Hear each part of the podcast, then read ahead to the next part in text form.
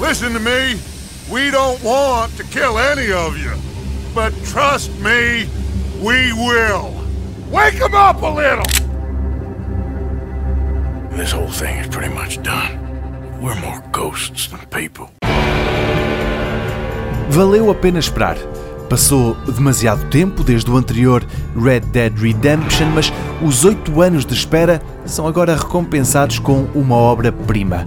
Um jogo enorme, com um dos melhores gráficos que a atual geração de consolas já viu, um grande argumento, heróis improváveis, o extraordinário saxofonista Colin Stetson a fazer parte da banda sonora, rigor histórico, imensas personagens com quem se interagir, paisagens sem fim, índios, cowboys, comboios a vapor, duelos ao pôr do sol, etc, etc, etc.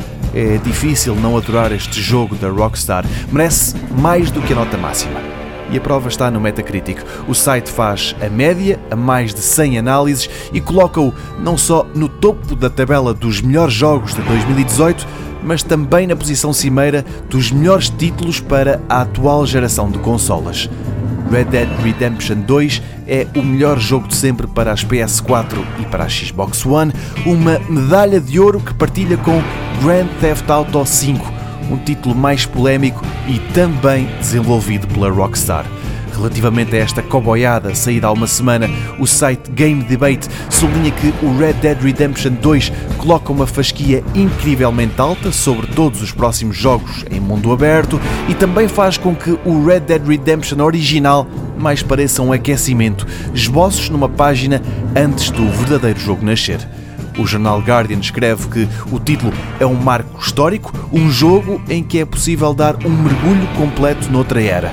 Os textos são muitos, mas só para ser uma última ideia, das 110 análises partilhadas com o Metacritic, 70 dão ao título nota máxima. Já está à venda em Portugal, tanto para a Xbox One como para as PS4. This world has its.